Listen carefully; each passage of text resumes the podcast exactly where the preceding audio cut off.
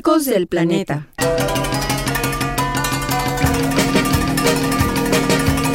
Un intervalo para compartir voces, noticias, música, consejos y acciones que colaboren a relacionarnos más armónicamente con nuestra madre Tlali, la tierra, cuidando de Atl, el agua, aprovechando los susurros de Hecatl, el viento, y el calor de Tonatiuh, el sol para disfrutar también del descanso que llega con Metzli, la luna.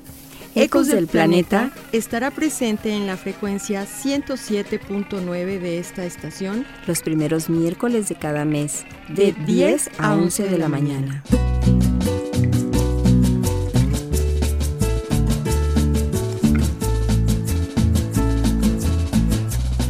Ecos del Planeta. Ecos del Planeta.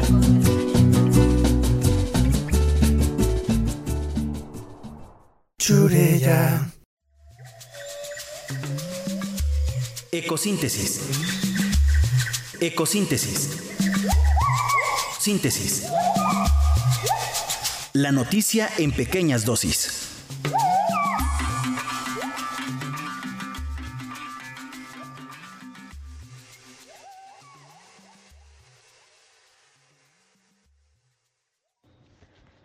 Hola, muy buenos días a todas las personas que nos están sintonizando el día de hoy. Como todos los primeros miércoles de cada mes, estamos aquí muy felices en un programa más de Eco del Planeta. Aquí recuerden que nos estamos en Radio Churella 107.9 FM. Así también que nos pueden sintonizar desde la página web www.radiochurellafm.com. Hoy estamos conmemorando el 11 de febrero para el tema de este programa, el Día Internacional de la Mujer y la Niña en la Ciencia, donde la doctora Carla Siboney y la maestra en ciencias Fátima Tech-Paul nos llevarán al fascinante mundo de la espeleología, astronomía y arqueología. Que enseguida Mónica nos va a compartir un poquito más de sus trayectorias. Hola, pues a todas. Hola, Victoria. ¿Cómo estás? ¿Qué tal la ventana? ¿Qué te trata? ¿Cómo te trata por allá? El, el viento hoy estuvo perfecto, no es por nada, chicas, pero ah, va, a parecer un poco anuncio, voy a tomar literalmente 60 segundos de que es increíble saber que estamos en las mejores ubicaciones geográficas para hacer el deporte del kitesurf. Por ende, las condiciones del aire son bien interesantes. O sea, nos, apenas ayer entendí cómo, cómo leer el viento, que literal viene del norte, pero lo que es la bahía es lo que hace que, tengamos esas condiciones para poder estar haciendo el, kite. Y hoy precisamente el viento cambió de una manera muy drástica, nunca me había tocado eso. Primero la isla Cerralbo, que es una de las islas más grandes de México, la tenemos literalmente enfrente. Este, no se veía nada, nada, nada, pero de repente empezó a soplar el viento y ¡fum! como si fuera la neblina que de volada en media hora se quitó. Entonces andas entre con gorritos, con guantes, y de repente me estaba quitando la sudadera y otra vez por ahora la ventana me encanta, es así, nunca sabes qué te va a esperar, pero siempre esos como cambios son bien bonitos y más con el viento. El viento es como mucha energía siempre. Ya tendremos. Ojalá un día vengan acá, ya tienen su casa. Gracias, ya tendremos que ir a aprender kitesurf todas. la verdad se ve bastante divertido, nunca lo he hecho, así que vamos, voy a aceptar tu invitación. Y pues bueno, la verdad, como mencionaste, Hoy vamos a conmemorar un día bastante importante, al menos a mí me emociona mucho y creo que a todas las que estamos aquí y espero que a muchas de las personas que nos escuchen. Es el 11 de febrero, que es el Día Internacional de la Mujer y la Niña en la Ciencia.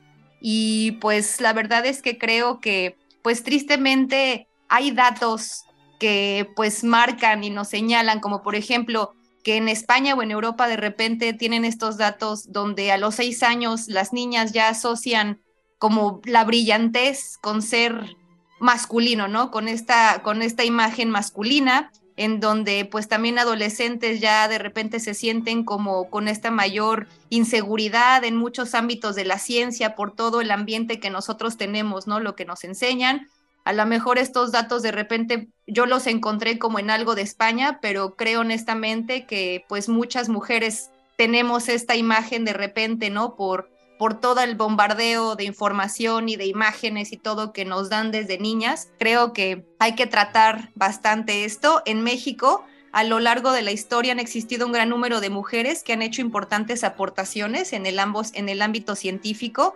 pero sobre todo la verdad es que estas mujeres han impulsado y sentado las bases para una equidad por lo menos un poco más equilibrada que a lo mejor anteriormente hablando, ¿no?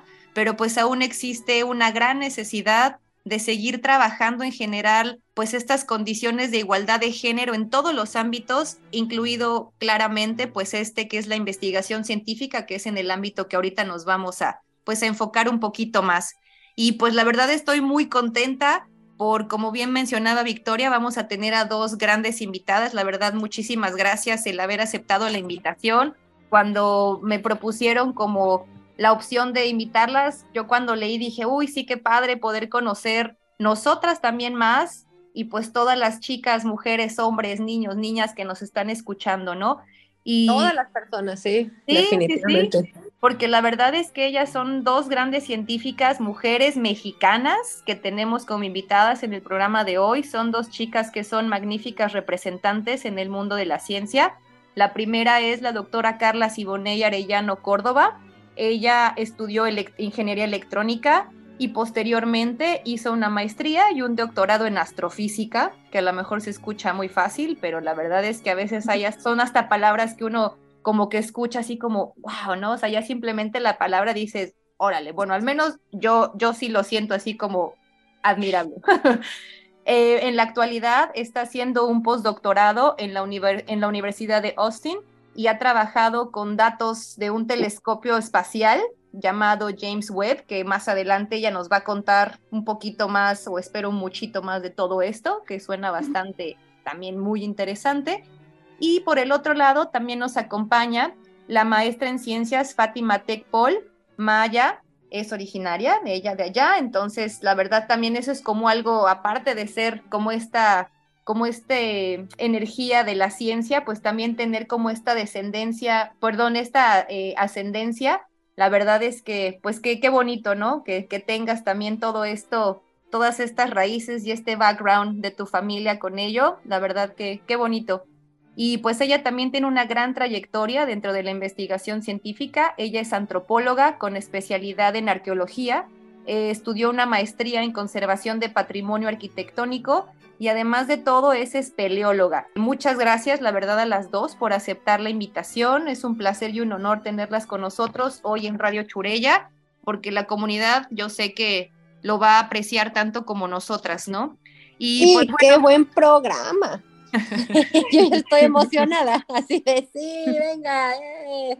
Y ahorita pues ya vamos a empezar ahora sí, ya vamos a comenzar entonces, pues me gustaría o nos gustaría que nos cuenten más de ustedes, ya algo más personal, ya en, hablando de esta, en esta cuestión de, investigación, de este papel del rol como mujer, como chica, como cuando empezaron, ¿no? A lo mejor porque seguramente pues han sido muy diferente, ¿no? De cómo empezaron ustedes como jóvenes, que todavía seguimos siendo jóvenes siempre, pero pues ya con esta experiencia, ¿no? Dentro del, del ámbito en el que ustedes se han desarrollado eh, entonces, pues nos gustaría a lo mejor que nos pueden contar en qué se especializan, un poco más de su camino recorrido, ¿no? Dentro de esta gran vida dentro de la ciencia, las experiencias como mujer dentro de ella, ¿no? O sea, tanto buenas, a lo mejor si tienen alguna no tan buena, que pues a lo mejor todos los humanos en general creo que podemos tener ahí alguna historia no tan buena, y a lo mejor en qué trabajan y todo esto.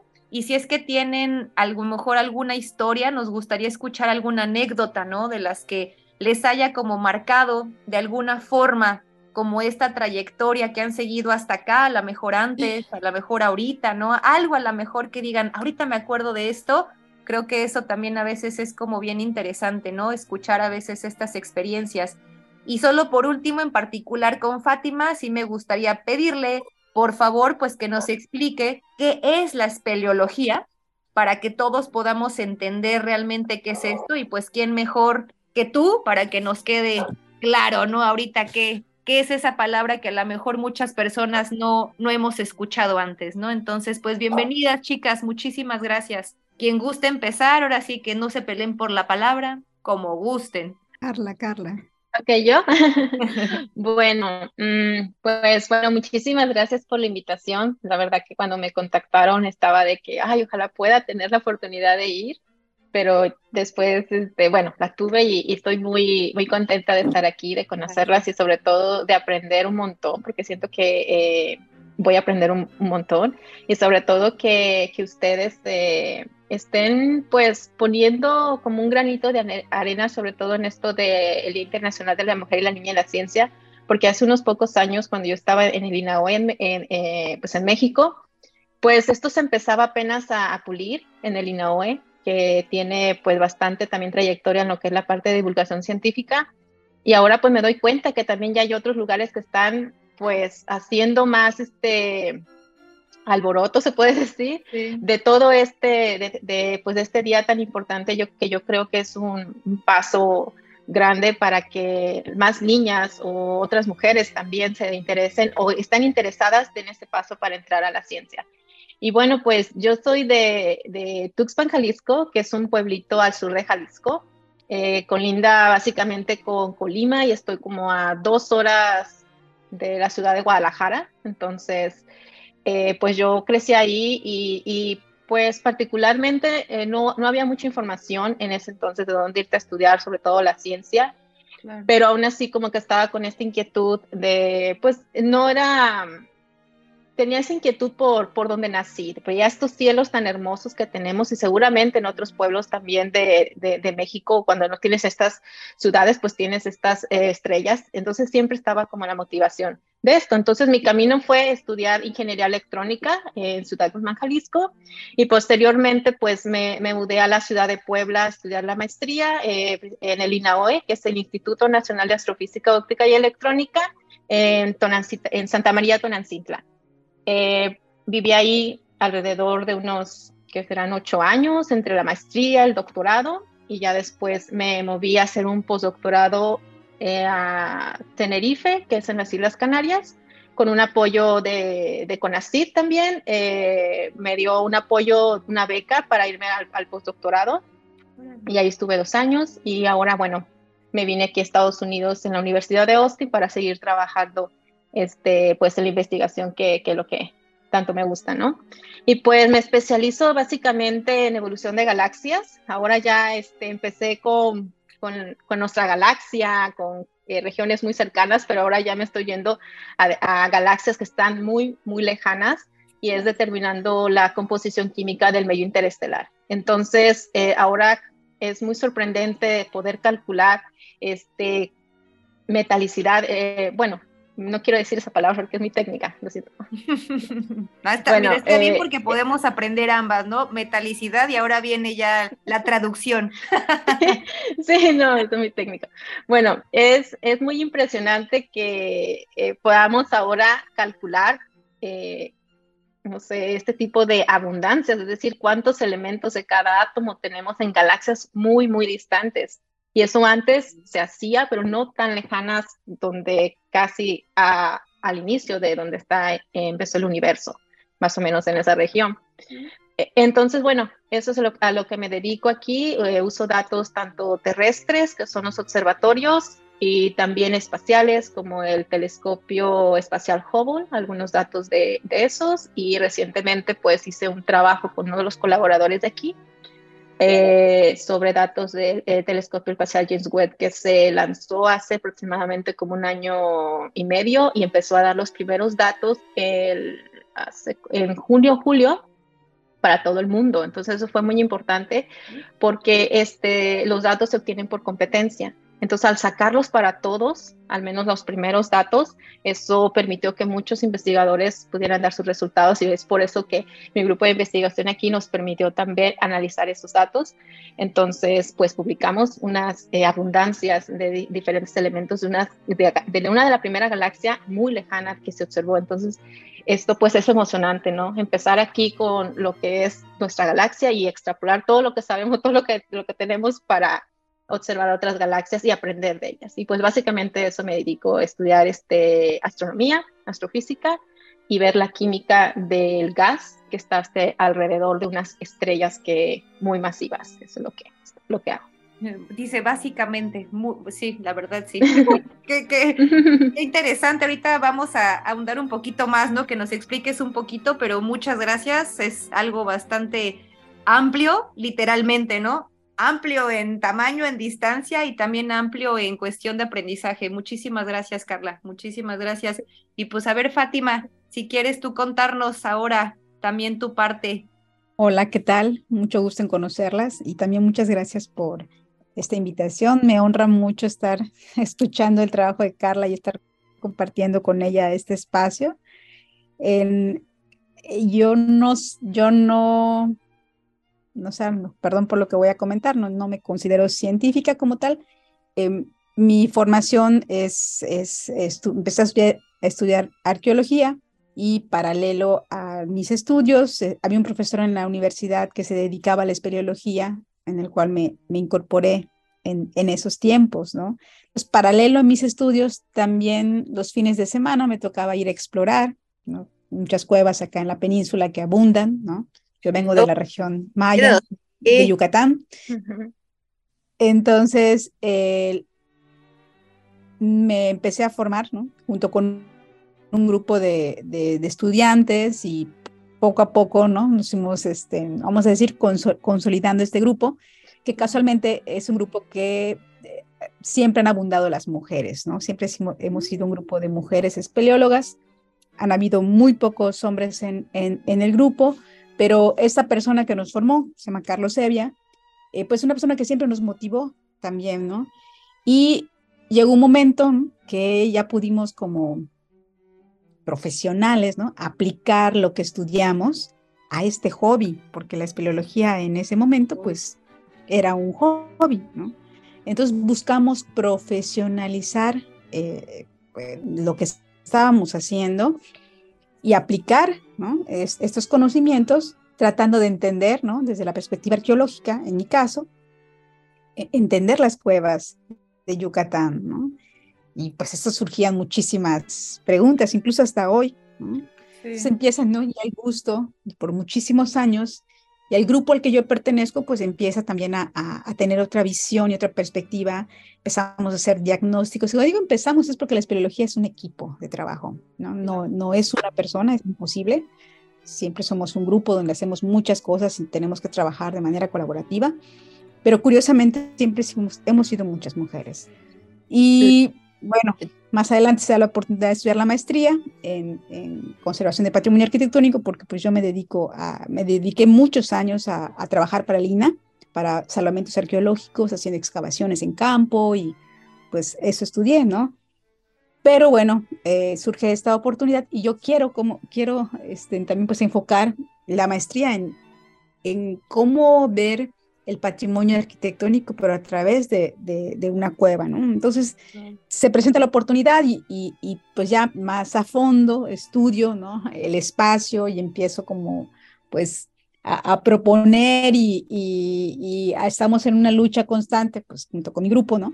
De que las cuevas las tenemos que ver como museos, ¿no? Entonces, al, mi grupo se dedica a dar asesoramiento, diagnósticos, cursos, capacitaciones para guías para mejorar las prácticas, sobre todo aquí del espeleoturismo, que es tan común, los cenotes, ahora con el tema del tren Maya, es, vamos a decir que se están desbordando los lugares ahorita por, por hacerlos turístico y hay muchas, muchas muy malas prácticas. Entonces, junto con mi grupo hemos estado luchando y trabajando ¿no?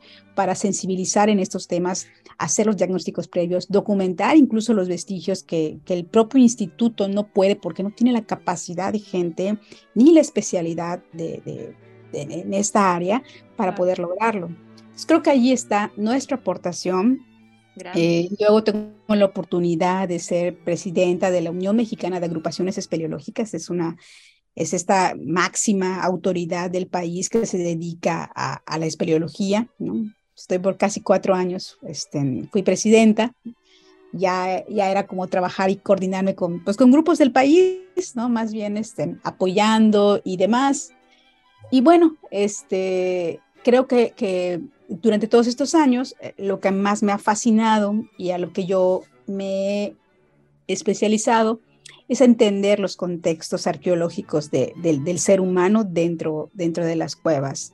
Durante todo este proceso, bueno, me, empezó a, gustar más eh, ciertas, ciertos contextos como son los, las manifestaciones gráficos rupestres o las pinturas rupestres también, como se les conoce, y pues también las empecé a documentar y llevo eh, documentando ya bastantes años, eh, pues todo un banco de, información que pues esperemos que pueda servir para el futuro, ¿no? Porque hemos visto que eh, desafortunadamente las cuevas son, son agredidas o son dañadas y, justo esta documentación pues tiene que, dar, que quedar para, para el futuro.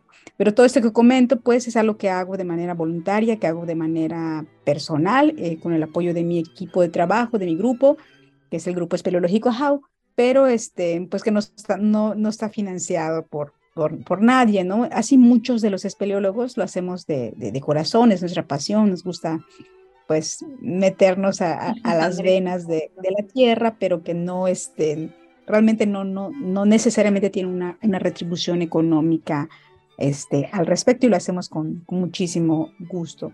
Y actualmente trabajo con un voluntariado en una comunidad donde hice la, la maestría, justamente ahora con niños, trabajando con, con temas de patrimonio donde ellos, patrimonio cultural y natural, eh, con la finalidad de que ellos puedan entender todo esto que, que, implica, sobre todo porque tienen una cueva que, que están eh, trabajando para el turismo y lo ideal es que lo trabajen de la manera correcta, que ellos van a ser los futuros herederos. Ahora a lo mejor es muy difícil cambiar la mentalidad de, los adultos, pero si empezamos ahorita con los niños, quienes van a darle continuidad, pues desde ahorita ya tengan como conciencia y responsabilidad de lo que significa cuidar y aprovechar a su vez eh, una caverna, ¿no? Entonces, bueno, hay, muchas historias que contar eh, al respecto, ¿no? Llevo, llevo bastantes años este, trabajando en, la región y, me gusta muchísimo.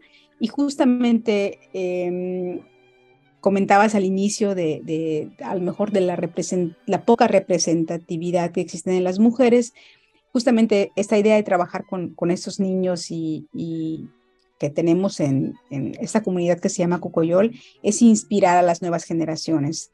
Como es una comunidad maya hablante, bueno, bilingüe, pero muy alejada de todo, con pocas posibilidades para estudiar, pues justamente lo que tratamos con el grupo ahora es inspirarlos para que ellos se motiven a estudiar cualquier cosa. A lo mejor quieren ser biólogos, paleontólogos, arqueólogos, o simplemente espeleólogos, pero ya sembrarle esta semillita de que se pueden hacer muchísimo más cosas y no solo que es, pues que son adultos y se van a trabajar a Cancún y ahí se termina todo, ¿no? Que son meseros o, que son albañiles o no, sino que puedan inspirarse para querer ser algo más que, que, que, trabajar para, para el turismo desde abajo.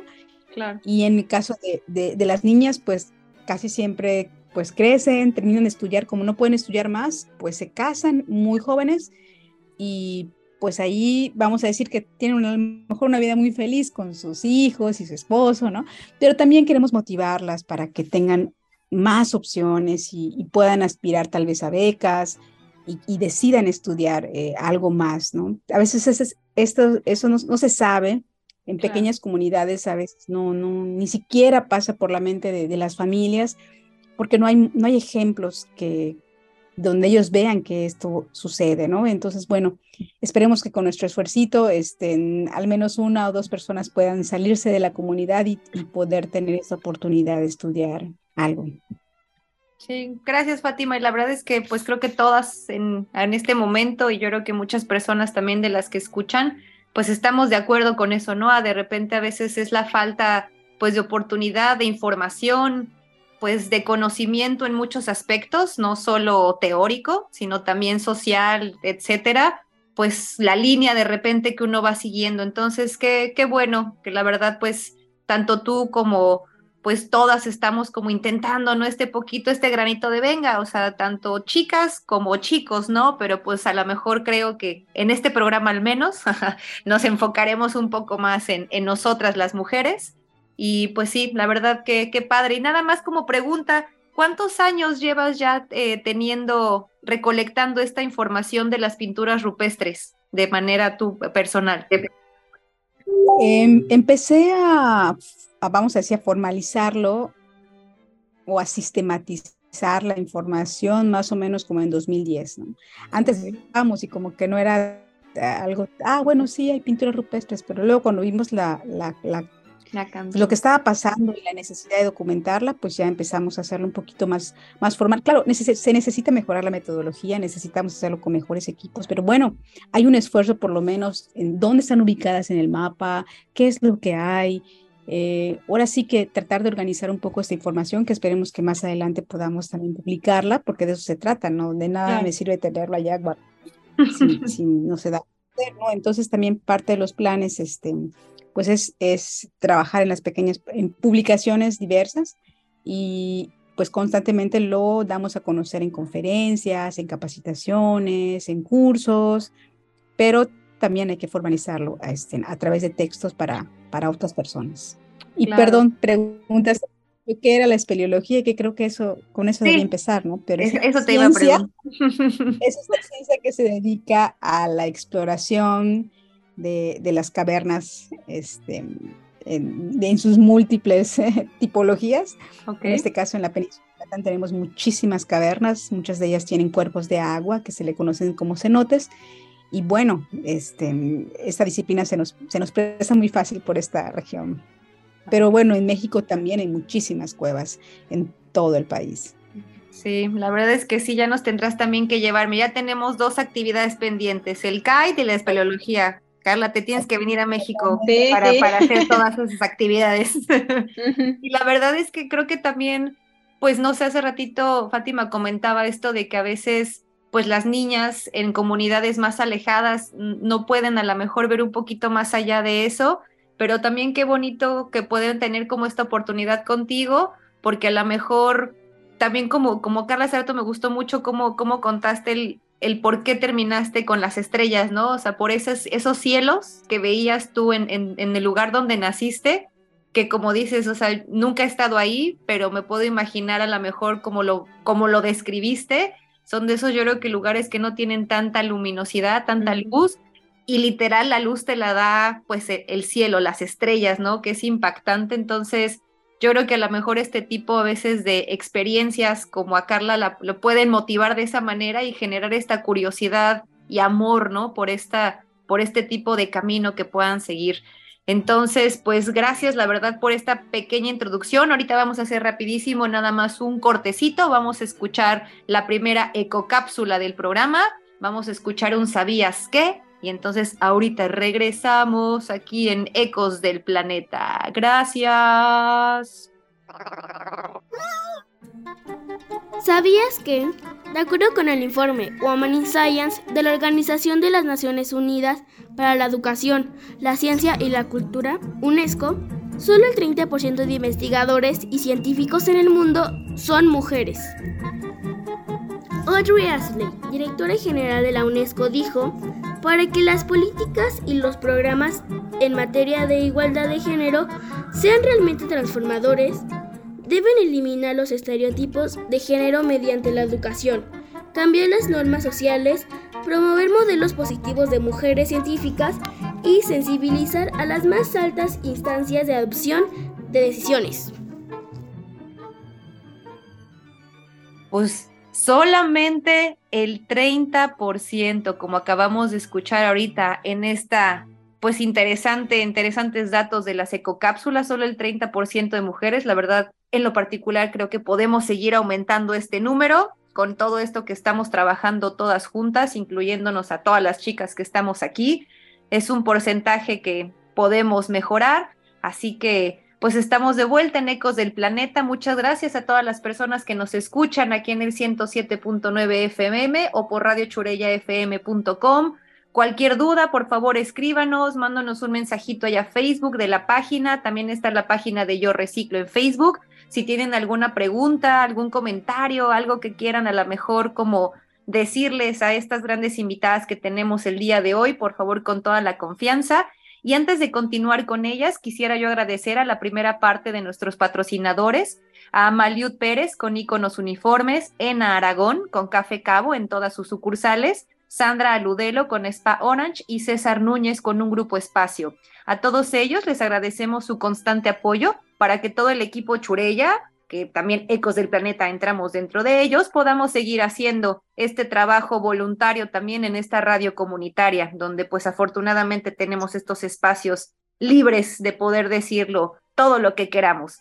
Y pues ahora sí continuamos platicando con nuestras dos grandes invitadas, la doctora Carla Arellano y la maestra en ciencias Fátima Tech, hablando acerca del gran papel que ellas como mujeres desempeñan dentro de la investigación científica, recordando nuevamente el día que se conmemora, que es el 11 de febrero. Así que pues vamos a continuar con ella. ahora me gustaría como continuar un poquito ahora con, con Carla, regresar y a lo mejor si nos pudieras contar ahora sí como un poquito más a detalle la importancia o algo que tú creas que realmente valga la pena, pues conocer de estos telescopios, a lo mejor del James Webb que mencionabas, que es con el que trabajas. Entonces, pues saber ahí qué podemos aprender ahorita contigo. Sí, bueno, claro que sí. Yo creo que es muy importante de que todos eh, sepamos muy bien de estos telescopios, sobre todo eh, a nivel impacto social, también que es muy importante porque al final, aunque los científicos, los, las astrónomas estemos trabajando con estos datos, pues antes de, trabajar con estos datos, pues hubo un equipo de ingeniería, hubo un, equipo que desarrolló nuevos instrumentos. Entonces, todos los instrumentos al final se van a quedar para beneficio pues social, ¿no? Entonces, pues este telescopio se lanzó, el telescopio espacial James Webb se lanzó hace un año y medio, como comenté hace hace ratito. Entonces, eh, los primeros datos que este telescopio eh, se, arrojaron en, hace medio año. Entonces, eso fue muy importante porque tuvimos la oportunidad de analizar esos datos. Eh, yo recuerdo que eran artículos de investigación científica que salían y salían de la gente que estaba trabajando. En particular, nosotros aquí en nuestro grupo, este, eh, iniciamos con la investigación de uno de, estos eh, datos y fue básicamente estudiar lo que fue la composición química del carbono. Y el carbono es muy importante porque el carbono forma parte pues del ciclo de la vida. Entonces, estudiamos el carbono en una galaxia muy joven, de los primeros inicios del universo. Entonces, pues queremos comparar si el carbono que vemos ahora si ha habido una evolución de ese carbono. Entonces lo que obtuvimos fue que el carbono pues prácticamente no ha cambiado. Eso, dice mucho, ¿no? Aún estos son datos fueron los primeros datos. Ahora eh, hace poco se, finalizó con, con la segunda parte del ciclo de telescopio, es decir, más propuestas y pues la gente está muy emocionada por meter otra vez propuestas pero básicamente este telescopio está abierto para todo el mundo, o sea, científicos mexicanos, científicas mexicanas particular, estudiantes, eh, pueden este, eh, hacer propuestas eh, para este telescopio y competir, porque también es una competencia, ¿no? De, que tienes que ganar este tiempo para observar, porque tampoco, pues, es, es, mucha gente la que quiere, pues, observaciones, entonces siempre hay estas competencias para propuestas. Pero lo que viene, pues, es mucho saber este, el universo y sobre todo este tipo de, de datos o este telescopio va a dar mucha información acerca de exoplanetas, es decir, planetas fuera del sistema solar, eh, de nuestro propio planeta, de, de, eh, de, nuestro propio planeta, o sea, de los planetas del sistema solar. De algunos hay unas observaciones con Júpiter, pero también de nuestra, de nuestra zona, de nuestra área en la galaxia. Entonces es muy importante este telescopio y pues ha sido uno de los pues grandes, yo creo que retos de, de la humanidad, se podría decir, de toda esa ingeniería que se hizo ahí para poder ponerlo en órbita y ahora pues está dando unos resultados muy impresionantes y muy interesantes porque yo creo que muchos a veces yo creo que ni esperaban este que ese telescopio estuviera allá y que nos estuviera estuviéramos viendo estas, estos tipos de galaxias. Pero también lo que me ha impactado con este telescopio es quienes están encabezando pues las, eh, las investigaciones de, del James Webb, que es básicamente mujeres. Entonces, una de las, de las líderes y es de, que está ahí, la ve, yo la conocí hace poquito en una conferencia que hubo precisamente para reportar estos nuevos datos. Y pues es impresionante, o sea, cómo esta mujer trabaja y sobre todo los que estaban presentando al inicio de la conferencia, que fue una conferencia así muy rápida, decir, ya les dimos los datos, que, que obtuvieron. Sí, entonces yo estuve como que muy agradecida de que me hayan estado para dar una charla de, de, este artículo que publiqué. Entonces ahí conocí y, y también me di cuenta de que las, las, mujeres de ahí eran muy representativas y te empoderan. O sea, yo, estaba en la sala y viendo a estas mujeres que te estaban diciendo, este el telescopio describiendo todo lo que se hacía eh, de, la, de, una manera pues fácil y, y, también había cosas técnicas. Aún así, o sea, te empodera y dices, yo, yo quiero estar ahí o, o yo quiero, ves ese modelo y dices, eh, wow, ¿no? Y también del primer ciclo de observaciones de los proyectos más grandes que, que tuvo eh, el James Webb fueron pues encabezados por mujeres. Entonces yo creo que ya también se está viendo ahí la parte esta de, de, la participación de la mujer, que eso también aquí, bueno, en Estados Unidos es donde estoy viendo mucho eso de la diversidad, de la inclusión. Entonces, eso pues emociona mucho, pero ver estos roles de la mujer que tiene a, en este tipo de investigaciones, pues la verdad que sí, sí empodera y te motiva, ¿no? A, a estar, este, pues esforzándote más. Uh -huh. sí, Así es. Pues, Pero sí, es, es muy importante que pues la comunidad mexicana científica pues participe también, porque al final elaborar una propuesta sí es muy estresante, puedo decírtelo, es estresante, es desgastante, pero yo creo que es una satisfacción al final cuando te aceptan esa propuesta, trabajas con esos datos y los publicas. Entonces, esto es totalmente, pues, gratis, se podría decir. Uh -huh. O sea, envías todo, está ahí el telescopio, está abierto para todos. Pues es clar claramente es competencia de quien al final del tiempo, pero puedes, puedes hacerlo, ¿no? Claro. Y lo mismo pasa con el telescopio espacial Hubble. Todavía este, está en órbita, está trabajando, tiene ya muchos años, pero aún así eh, eh, puedes aún así meter propuestas. Y yo creo que uno también de mis objetivos aquí en, su programa es pues motivar a las, a las mujeres, a las estudiantes mexicanas astrónomas que metan, que no les dé como ese miedo de decir, bueno, es que tal vez mejor para la próxima vez. No, de una vez, ¿por qué? Porque vas a recibir una retroalimentación del panel experto que te va a evaluar, que te va a decir, mira, si le cambias aquí y lo vuelves a intentar, y así pasa aquí con las propuestas si no te lo aceptan, bueno, el siguiente ciclo y el siguiente intentas, mejoras. Entonces, yo creo que hay que quitarnos como que ese miedo que tenemos, eh, porque cuando yo llegué aquí a Estados Unidos, sí era un miedo de, no, mejor la siguiente, pero pues aquí te impulsan, te dicen, no, no, métela. ok, sí, es que, es que aquí como que es una presión motivante, eso es lo que me ha gustado aquí, que es una presión que te motivan porque al final sí es muy satisfactoria. Recuerdo cuando eh, mi jefa de aquí me, me comentó, ya están los datos del James Webb, están abiertos, vamos a publicar. Y era una competencia porque otra como eran públicos, pues la gente sí, está todos. y nosotros pues publicamos, nos aceptaban el artículo, o sea, fue muy desgastante, pero al final veo mi artículo y digo, la gente me está citando, este, ya me reconocen un poco más en el campo. Eh, al, al, haber ido a esta conferencia de, fue en diciembre, pues ya la gente me conoce, ya me, ya me ponen en, en un papel y es por todo este trabajo en grupo que hicimos aquí y por sobre todo por, por mi jefa, que ella me dijo, vamos a hacerlo y, y, y tú, vamos. Y yo dije, sí, pues sí. Va. Y, este, y va, sí, pues lo hice, pero sí, siempre es un miedo, ¿no? Que está ahí, a veces que no, igual los datos o no, siempre es ese miedo. Pero al final, bueno, este, eh, ya, ya estamos en eso y pues a seguir avanzando y ahorita pues yo trato de motivar a otra gente, a incorporar a otra gente eh, en mis colaboraciones para poder expandirme y también que me conozcan un poco más en México, porque después del doctorado pues yo me, me fui. ya te fuiste el otro, no, pero pues la verdad, al final pues nos sigues, ahora sí que sigues representando, ¿no? Esa parte de mexicanas por allá. La verdad que padre escuchar en ambas historias que pues tienen mucho contacto con mujeres, qué bueno, la verdad me da muchísimo gusto, no me esperaba yo eso honestamente, pero la verdad que qué bueno. Y como bien estaban mencionando, es como esta motivación a veces, pues, pues sí, ¿no? Esa falta de, de ejemplos, ¿no? O sea, de ver así uh -huh. como, ah, entonces sí se puede hacer esto, pues de repente sí te quita como ciertas, pues, motivaciones o te puede como hasta generar más miedos, ¿no? O solamente como confirmarlos o reafirmar un poquito ese miedo, no, pues es que no veo mujeres, pues cómo yo voy a estar ahí, ¿no?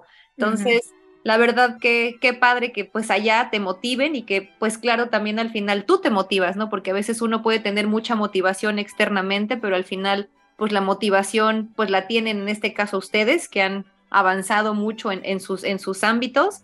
Y pues la verdad sí, qué interesante eso. Por favor, chicas, todas astrónomas y pues hasta las que tengan ahí curiosidad, por favor, pónganse en contacto al final del programa. Carla nos va a dejar o nos va a hacer favor de compartir a lo mejor un correo por si gustan a lo mejor alguna duda y pónganse en contacto con ella sin miedos. Yo sé que todas y todos tenemos miedos en infinidad de aspectos, pero pues no hay mejor opción ni mejor decisión que hacerlo, oportunidad y si te equivocas, como bien mencionaba Carla, las retroalimentaciones es lo mejor y a veces pues aceptar una buena crítica de gente experta dentro del área, pues no hay nada mejor que eso, ¿no? Entonces, venga chicas, hasta, hasta uno ya, hasta ya quiero yo también ser astrónoma, yo también.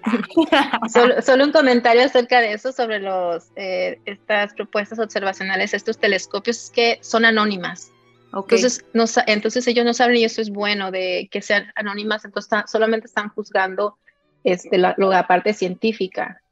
Entonces está bien, claro, habrá sus excepciones que sí sepan, bueno, este el inglés más o menos, a lo mejor aquí puede venir de acá o que una gente que es nativa, pero en general son eh, anónimas las, las propuestas. Entonces eso es bueno.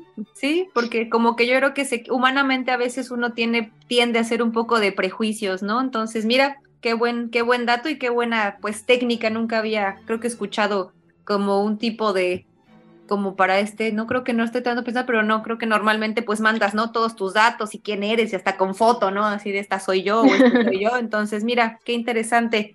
Y pues, Fátima, a mí me gustaría preguntarte ahora, hace rato, la verdad que mencionabas pues todo esto de, de las cavernas en Yucatán y pues que has estado ahí, que las conoces, pues ahora en este punto, ¿no? A lo mejor no sé si quieras o puedas compartirnos a lo mejor algo como de este tema de veras del tren Maya que está ahí. Creo que es un tema que de repente a todos nos causa pues curiosidad, quien hemos leído un poquito, quienes no, unos dicen que qué padre, otros dicen que no.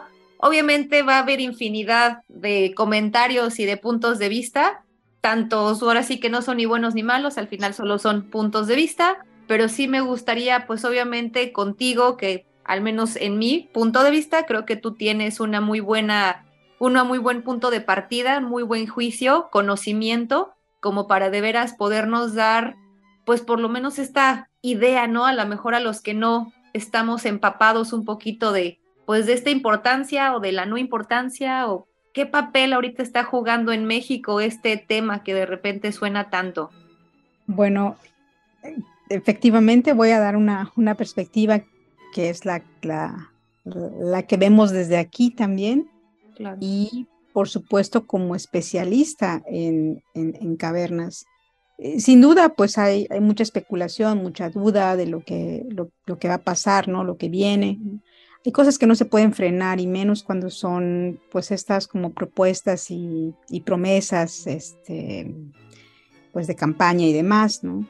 Pues bueno, si se va a hacer, lo que siempre se ha dicho es que se haga bien, porque ya existen trabajos eh, previos y metodológicos de cada ciencia donde todo se puede pero desafortunadamente la premura y esta desesperación y necesidad de que se quiera terminar pronto, pues está provocando que los trabajos no se realicen como deben de hacerse. Entonces, quienes están sufriendo estas consecuencias, pues principalmente es la naturaleza, todo, toda esta, bueno, inevitable devastación, pero en, en particularmente en, el tema del de, CARS, ¿no? Y toda esta presencia de, de, cuevas, sobre todo en el tramo 5, que es el que está en Quintana Roo, es el más vulnerable de todos, porque en el área de Yucatán y Campeche, bueno, creo que la cantidad de cavernas y, el tipo de cavernas, eh, bueno, se pueden, se pueden trabajar, se han hecho exploraciones arqueológicas, se han documentado, pero en el tramo, en el tramo 5 estamos hablando de que ahí se encuentra el sistema más grande subacuático del mundo, ¿no? Estás hablando más, de, más de 30 kilómetros del sistema Zacatún, eh, que incluso está declarado como geositio por la UNESCO. Y justamente este geositio se está afectando actualmente por el paso de, las vías del tren, ¿no? Se está, se está documentando por muchísima gente cómo se están poniendo pilotes y están eh, estas eh, superficies que están pues accidentadas, por decirlo de una forma, eh, es decir, plano, la superficie, sino hay grandes hondonadas o dolinas donde están las cuevas y dentro hay muchísima agua con fauna endémica y también presencia de animales como, como pues son, son hábitat de jaguar y otros este, animales pues es, es, sorprendente porque no se está pensando en alternativas que puedan hacer que esta, pues que esta infraestructura sea lo menos dañina para lo que, lo que está alrededor, ¿no? Sino que se está viniendo con todo y no importa eh, si está bien o está mal, sino tiene que hacerse, ¿no? Entonces es impresionante esta devastación, muchísima gente lo está documentando, no es una cuestión política, sino más bien es una, es una llamada de, atención, pero también es un antecedente, eso se tiene que documentar. Y justamente eso iba cuando te comentaba que vimos esta necesidad de hace 20 años de que si no documentamos las cuevas, no sabemos si ya le va a hacer una carretera, una línea de transmisión de la Comisión Federal, un fraccionamiento nuevo se va a construir y la van a cerrar, eh, un gasoducto va a pasar. Entonces pueden ser tantas circunstancias que la, o, va a ser un banco de material que la van a dinamitar, que cuando llegas y ya no existe, dices, bueno, ¿y aquí qué pasó? Entonces no, no es posible que, que este patrimonio cultural de México no se esté tomando con la seriedad que debe ser, ¿no? Porque los sitios arqueológicos sí les tomamos esa importancia, pero ¿por qué las cuevas, que también son sitios arqueológicos, no les damos esa importancia? Y estoy hablando desde, la perspectiva arqueológica, pero también está desde la perspectiva geológica, este, faunística, este, botánica, y de un montón de otras cosas más que, que seguramente yo, yo no sabré, pero este, ese es el detalle, eh, que no se está, creo que, tomando en serio y, y cuando nos demos cuenta de, de, de, qué hemos hecho mal en el futuro, nos vamos a arrepentir porque no hay vuelta atrás. O sea, e, el agua es impresionante. eso, eso impacta mucho, pone triste también porque dices, bueno, ¿qué más podemos hacer? ¿no? Hay como también una serie de impotencia de muchos científicos, de muchos investigadores, muchos académicos y estudiantes y sociedad civil pero no se ha podido hacer nada, incluso hay algunos amparos, esto, lo otro, pero, pero bueno, el, idealmente esto pudiera funcionar con una muy buena planeación, buenos estudios, em, se llama, eh, de hecho se llama arqueología preventiva, que, se, que se, desde antes se tiene que planear en dónde vas a impactar menos y dónde vas a, este, digo, hay zonas que se tienen que sacrificar, eso es la naturaleza del avance de, no sé, de las sociedades, pero lo menos posible. Y aquí es donde no, no, parece que no hay mucho interés. Razonamiento al respecto. hay un montón de polémicas y temáticas y, y, bueno, creo que ya las conocemos este, bastante, ¿no? Pero el contexto es ese. Ah, pues, pues sí, ahora sí que me esperaba yo un poquito a lo mejor de esta respuesta, pero la verdad sí me ha quedado mucho más claro. Honestamente, yo en lo particular yo no sabía esto del tramo 5 que está que abarca Quintana Roo y pues esto que es el que es declarado el sistema subacuático más grande del mundo, o sea, y, y bueno, ¿no? Que no tengamos esa conciencia de la importancia, como bien mencionaste, pues ojalá que como también se mencionaba hace ratito en el Sabías qué, ojalá que también estas personas que están pues en la toma de decisiones, ojalá también ellos pudieran ser un poquito más conscientes y sensibles, ¿no? Respecto a estos temas, que no solamente se mueve el mundo en cuestión capital, sino que también muchas veces, por ejemplo, aquí en, en Cabo, cuando nosotras damos charlas o platicamos mucho con la gente, porque pues aquí también pues como lugar turístico la mayoría de las personas trabaja de pues en turismo, ¿no? Y aprovecha mucho estas cuestiones, estos ecosistemas ambientales que tenemos, aquí hay mucha variedad ecosistémica, pero pues mayoritariamente pues es el mar, ¿no? El océano. Entonces, muchas veces damos pláticas, a veces cuando la gente nos ha tocado casos que la gente se muestra como hasta apática de, ay, no, a mí no me importa y tú que me vienes a decir, ¿no? Entonces, a veces también pues yo les hago el comentario de, mira, o sea, a veces si no lo vemos por la parte ambiental, o sea, si no tenemos esta parte de sensibilidad ambiental, pues también podemos, o ellos podrían verlo de esta perspectiva, pues social, laboral, ¿no? O sea, económica, porque al final también si no cuidamos este tipo de ecosistemas, el ambiente en general, pues entonces de qué vamos a vivir, ¿no? O sea, si tu trabajo está basado en eso, si el turismo, por lo menos aquí, la gente viene a ver los corales, viene a ver la fauna, viene a ver todo esto, esta belleza natural que tenemos. Si no la cuidamos, ya no vas a tener trabajo ni tú, ni yo, y nadie, ¿no? Entonces, al final, ojalá que también podamos y que puedan, más que nada, estas personas que están arriba, las cabezas que a veces tienen, pues no sé, la verdad, la cabeza en otro mundo, literal, pero pues ojalá que pudieran pues tener este interés, hay por lo menos un poco más equilibrado con todo. Y pues la verdad, como siempre, siempre siento feo cada vez que veo el reloj porque se nos acaba el tiempo súper rápido, el programa dura una hora, siempre me quedo con ganas así como de, no, pero cuéntenos más ahora de la espeleología, de esto y de la astronomía la verdad sí me gustaría a lo mejor después poder volverlas a escuchar, a lo mejor hasta en un futuro con Carla de ahora tus dos posteriores resultados, ¿no? De lo que has tenido. O sea, ahorita ya nos contaste esto, ya nos contaste esto súper interesante de que el, carbono está estable. Eso, eso, eso me causó como que dije, ¡Ah! o sea, bueno, es como algo bien interesante. Entonces, a lo mejor en un futuro ya nos podrás ahora contar los otros resultados del, otro año, eh, que, a lo mejor este que transcurra o los seis meses.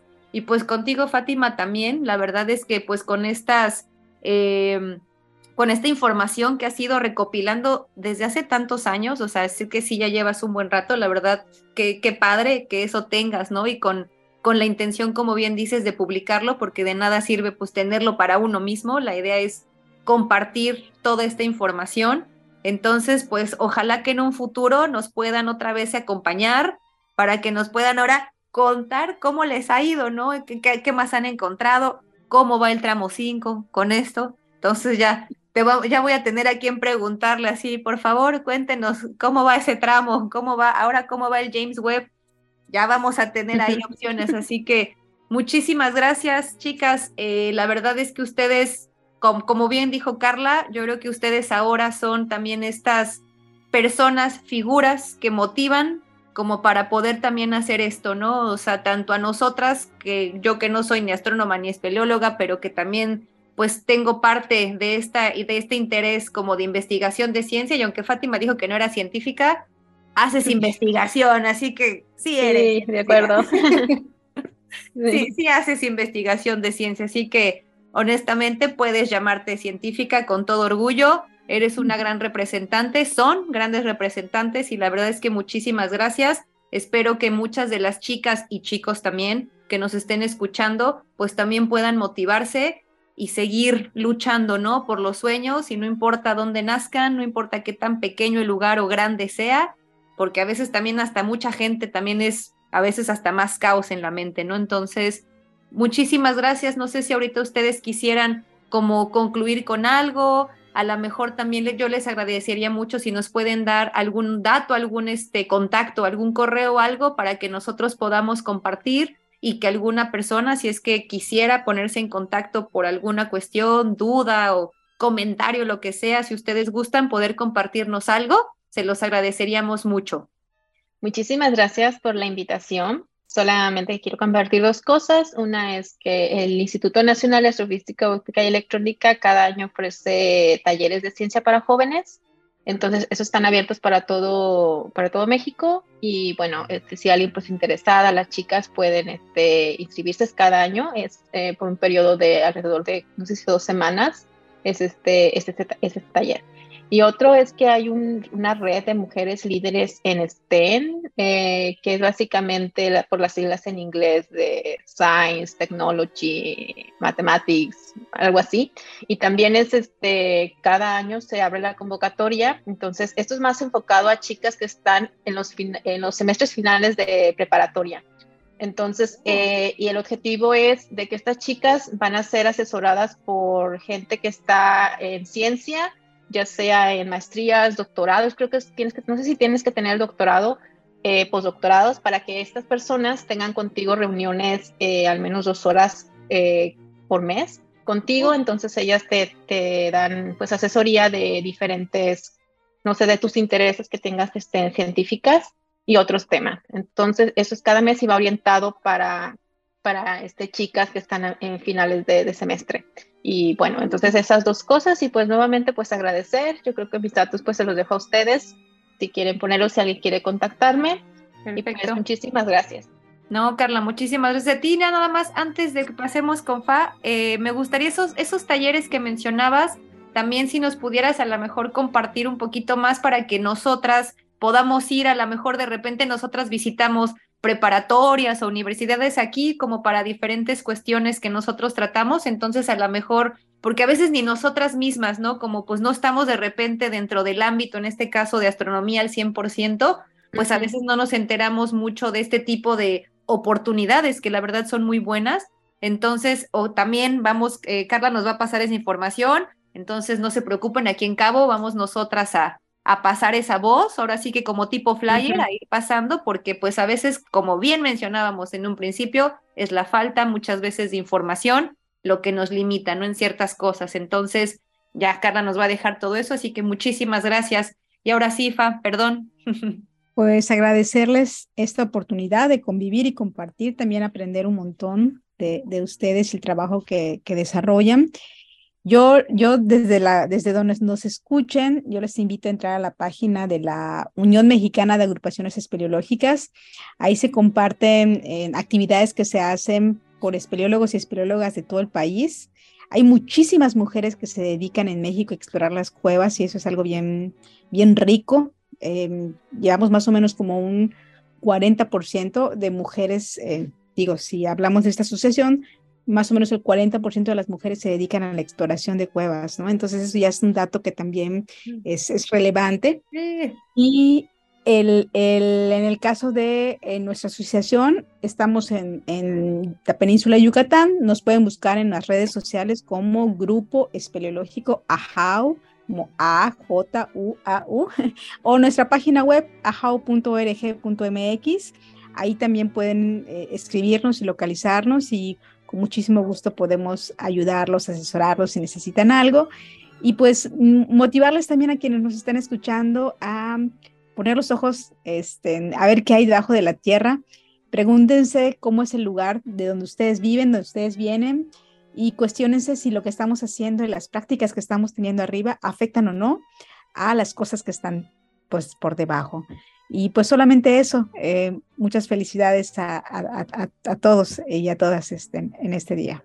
Muchísimas gracias. Nuevamente, yo ya sé que dije muchas veces gracias, pero es que de verdad es como esta tener esta oportunidad. Aparte, yo sé que sus tiempos, ¿no? O sea, yo sé que ustedes estaban ocupadas, como mencionaba también Carla al principio, me había dicho que no, que no podían. De hecho, las dos fue como, y pero estoy, pero miren, al final nos hicimos tiempo todas. Yo se los agradezco mucho y pues la verdad es que, como bien mencioné, yo estaría muy feliz de que nos pudieran después acompañar para que nos compartieran el futuro de los resultados tan interesantes que ambas están manejando y pues que veamos ahora el post de eso, ¿no? Entonces, pues muchísimas gracias a todas, a Victoria también por acompañarnos el día de hoy desde la ventana, como siempre.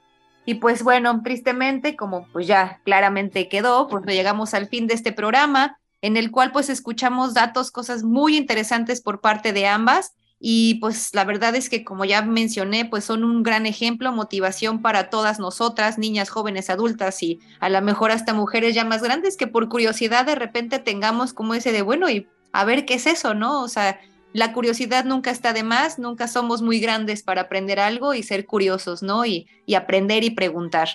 Entonces, pues pues todo lo que nos contaron suena bastante bien, motivacional, así que pues chicas, todas las que nos escuchan, recuerden pues que podemos dedicarnos a lo que queramos. De repente a veces vemos cosas y, ay, ojalá pudiera yo hacer esto, pero pues ese ojalá es posible, ¿no? Si uno, si uno tiene la dedicación, el gusto y, y todo este interés, se puede hacer. Ahora sí que estudiar, yo siempre les digo a todos los que me preguntan luego de biología, porque yo estudié biología, y me preguntan, pero es que, ¿qué puedo hacer? Lo que quieras, puedes estudiar lo que tú quieras. Biología es el estudio de la vida en este caso y solo piensa en qué te gusta, si un animalito, si una planta, un animal grande, un animal chiquito, una molécula, lo que sea, lo que les guste, se puede. Ya vieron en este caso, en este programa, me gustó porque nos fuimos tanto fuera del planeta con Carla, que está viendo ahí hasta las, todo lo más lejano que hay, y con Fátima de esta parte por adentro, ¿no? Al centro, al núcleo de la Tierra, la verdad es que ahí fue, y pues yo en medio, ¿no? Yo con Victoria en la parte biológica del medio. Ahora sí que tocamos todas las partes, qué, qué interesante. Pues nuevamente muchísimas gracias, chicas. Y por supuesto, antes de comenzar a despedirnos, queremos agradecerle a Adriana Marcial con Marcial Asociados Contadores, a Moni, Casi y a Jaime a través de Bardo, a Edson Contreras mediante Cabo Fireworks Company y a Roberto Martínez un saludo mediante Publicaciones Gante. También les queremos agradecer que nos estén sintonizando mes con mes en esta estación de 107.9 FM y también en nuestra página web www.radiochureyafm.com. También Recuerden, nos pueden enviar sus comentarios, preguntas, si quieren que hablemos de algún tema en especial o una charla. Por favor, mándenos mensajes a Facebook por Yo Reciclo o al de Radio Churella. Así también recuerden que se pueden comunicar al celular 624-151-6135. Recuerden, la invitación siempre está en nuestros horarios regulares. El primer miércoles de cada mes a las 10 a.m., que sería la hora de los cabos, o a las 11 a.m., que es la hora de Ciudad de México. También pueden checar más sobre nuestros trabajos, talleres en la página web www.yo-reciclo.org y en la página de Facebook nos pueden poner como arroba sustentándome. También les queremos compartir una información sobre los nuevos centros de acopio. Recuerden que podemos ser parte de la solución y no de la contaminación. Participemos los segundos y cuartos miércoles de cada mes en los acopios que se realizan en tres puntos limpios acá en Cabo San Lucas. El primero es en la UAPS, extensión Los Cabos, el SETMAR 31 y Cebetis 256. Recuerden que pueden llevar los siguientes materiales aceite vegetal, baterías alcalinas y de botón, medicamentos caducados, plástico número uno, que sería el PET, las botellas de bebida, plástico número dos, el PAD, son plásticos de color que se usan para envases como de shampoo, detergentes, limpiadores, etc. Papel, que pueden ser las hojas, cuadernos, papel triturado, folletos, revistas, cartón, que sea delgado o grueso, metales, latas chileras y de aluminio, así como otros metales y chatarra. También pueden llevar cosas para donar. De hecho, los libros en buen estado, ya sean científicos, tecnológicos, gastronomía, turísticos, infantiles, podemos estar haciendo ahí trueques y también textiles y ropa en buen estado. Y pues bueno, como todos los programas de aquí de Ecos del Planeta, vamos a despedirnos con una canción que espero les guste, como todas. Pero ahora, antes de escuchar esta canción que va a ser la de los cafres, va a ser, es la naturaleza de los cafres, es la canción que vamos a escuchar, es una canción que en lo particular me gusta, es la letra es algo interesante de escuchar, nos llama de repente también a hacer este tipo de pues, reflexiones o concientización acerca de lo que estamos haciendo, de estos impactos, ¿no? De la importancia de, del, del ambiente en general que nos rodea, estemos donde estemos.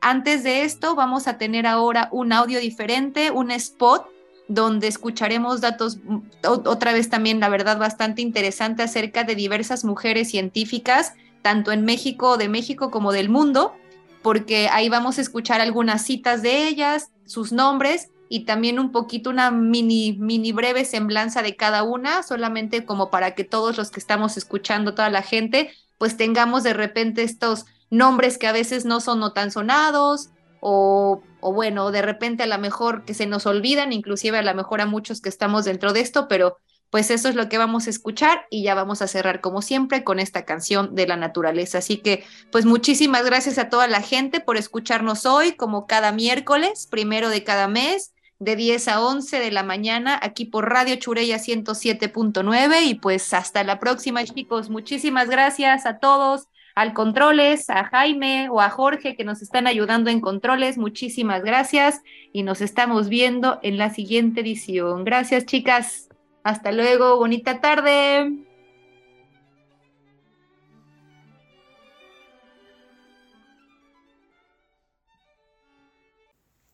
Cualquier cosa que se planta, se cosecha. Planta firme tus sueños y llegarás pronto a ellos. Susana Aspiros Ribeiro primera titulada en la Escuela Nacional de Agronomía, hoy Universidad Autónoma de Chapingo. Su estancia como estudiante no fue fácil, si consideramos que en aquel tiempo el ambiente en la Escuela Nacional de Agronomía no solo se caracterizaba por un entorno masculino, sino también por una disciplina militar. Hoy se le reconoce no solo por su impulso a la biotecnología, sino por la apertura de género que logró en este centro escolar. Las chicas jóvenes necesitan ver modelos de roles en cualquier carrera que el hombre elija, solo para poder imaginarse a sí mismas haciendo esos trabajos algún día. No puedes ser lo que no puedes ver, y no hay que sucumbir, como yo que no creía el estereotipo de que la ciencia no es para las chicas. Sally Wright fue una física y astronauta de la NASA que en 1983 se convirtió en la primera mujer de Estados Unidos en alcanzar el espacio exterior. Dediqué mis 100 años de vida a mi ciencia preciosa. Gracias a ella vivimos. Gracias a ella conocemos la naturaleza de la que somos parte. Elia Bravo Olis. Fue una científica y botánica mexicana. En 1927 se convirtió en la primera bióloga titulada en nuestro país. Formó el herbario y el estudio de las cactáceas mexicanas. El Jardín del Desierto dentro del Jardín Botánico de la UNAM lleva su nombre. Nosotros, los humanos, dependemos del océano como cualquier delfino arrecife de coral, porque sin el océano la vida en la Tierra no podría existir. Hemos tratado el océano como un lugar donde arrojar cosas, donde desechar lo que no queremos cerca de donde vivimos, pero la verdad es que el planeta entero es el lugar donde vivimos. Sylvia Earth, la reina del océano, es una sonógrafa, científica y activista que lleva desde los años 60 investigando el mar y su relación directa con la vida en el planeta. La vida es una unión simbiótica y cooperativa que permite triunfar a los que se asocian. Lynn Margulis fue una destacada bióloga, considerada una de las principales figuras en el campo de la evolución biológica, respecto al origen de las células eucariotas. Cada día que vives, lo que sea que hagas marca la diferencia y tiene un impacto sobre el mundo. Tú decides qué diferencia quieres hacer y qué mundo quieres dejar.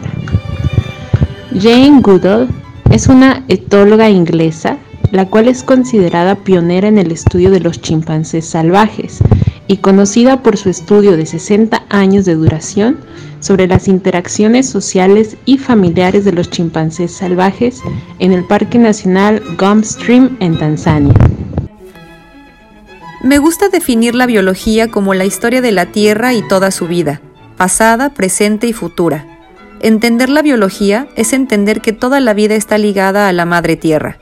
Es comprender que la corriente de vida, que fluye del oscuro pasado hacia el futuro incierto, es, en realidad, una forma unificada, aunque compuesta por un número infinito y una variedad de vidas separadas.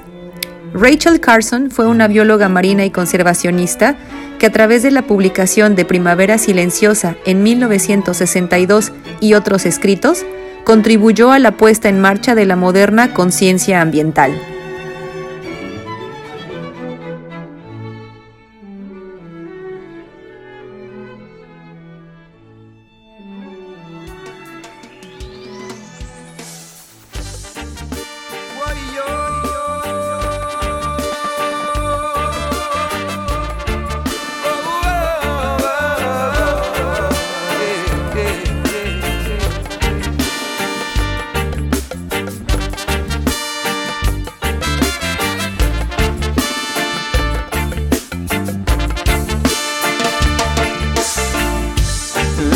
Naturaleza te habla, no hay que descifrar. Su mensaje es amplio, cubre de paz, comprende todo, todo lo que es, comparte todo, sin mirar quién sos. La naturaleza te habla mensaje es claro, no hay por qué entender. Implícitamente todo lo cubre. No hay que preguntar, no hay duda. No, no hay duda.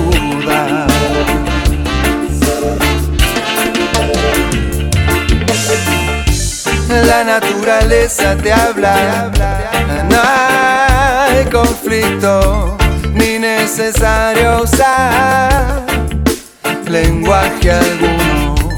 Comunicación, comunión, nada que esperar. Sencillamente unión. No hay duda.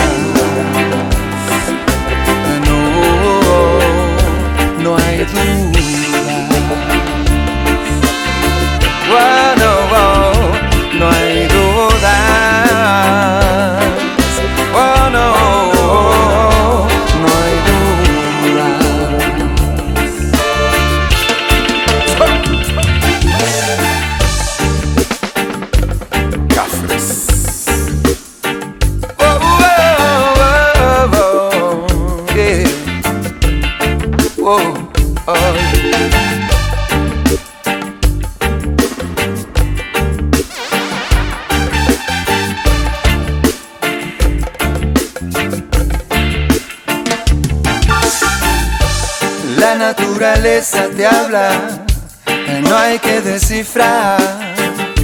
Su mensaje es amplio, cubre de paz, comprende todo, todo lo que es, comparte todo, sin mirar quién sos. La naturaleza te habla, no hay conflicto ni necesario usar lenguaje alguno. Comunicación, comunión, nada que esperar. Sencillamente unión, no hay duda. No, no hay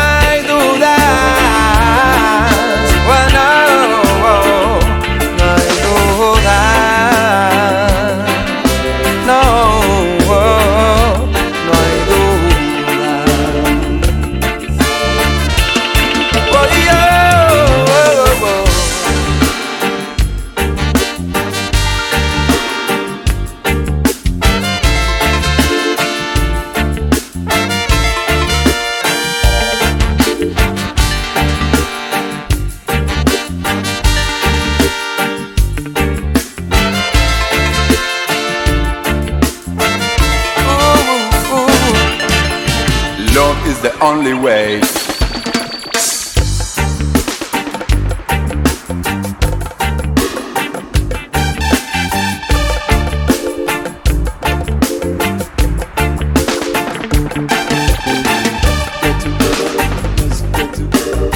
Love is the only answer, me brother. No matter what the time or the weather, yeah. No matter what the time or the weather. Nature embraces all.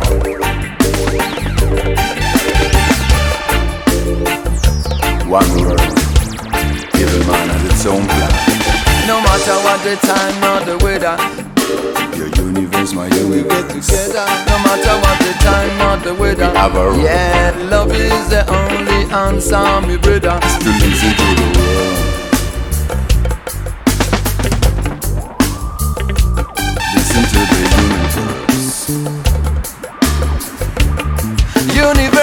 Love, yeah. Nature show us universal love. Oh, yeah, oh, yeah, yeah, yeah, yeah. La naturaleza te habla. No hay que descifrar. No.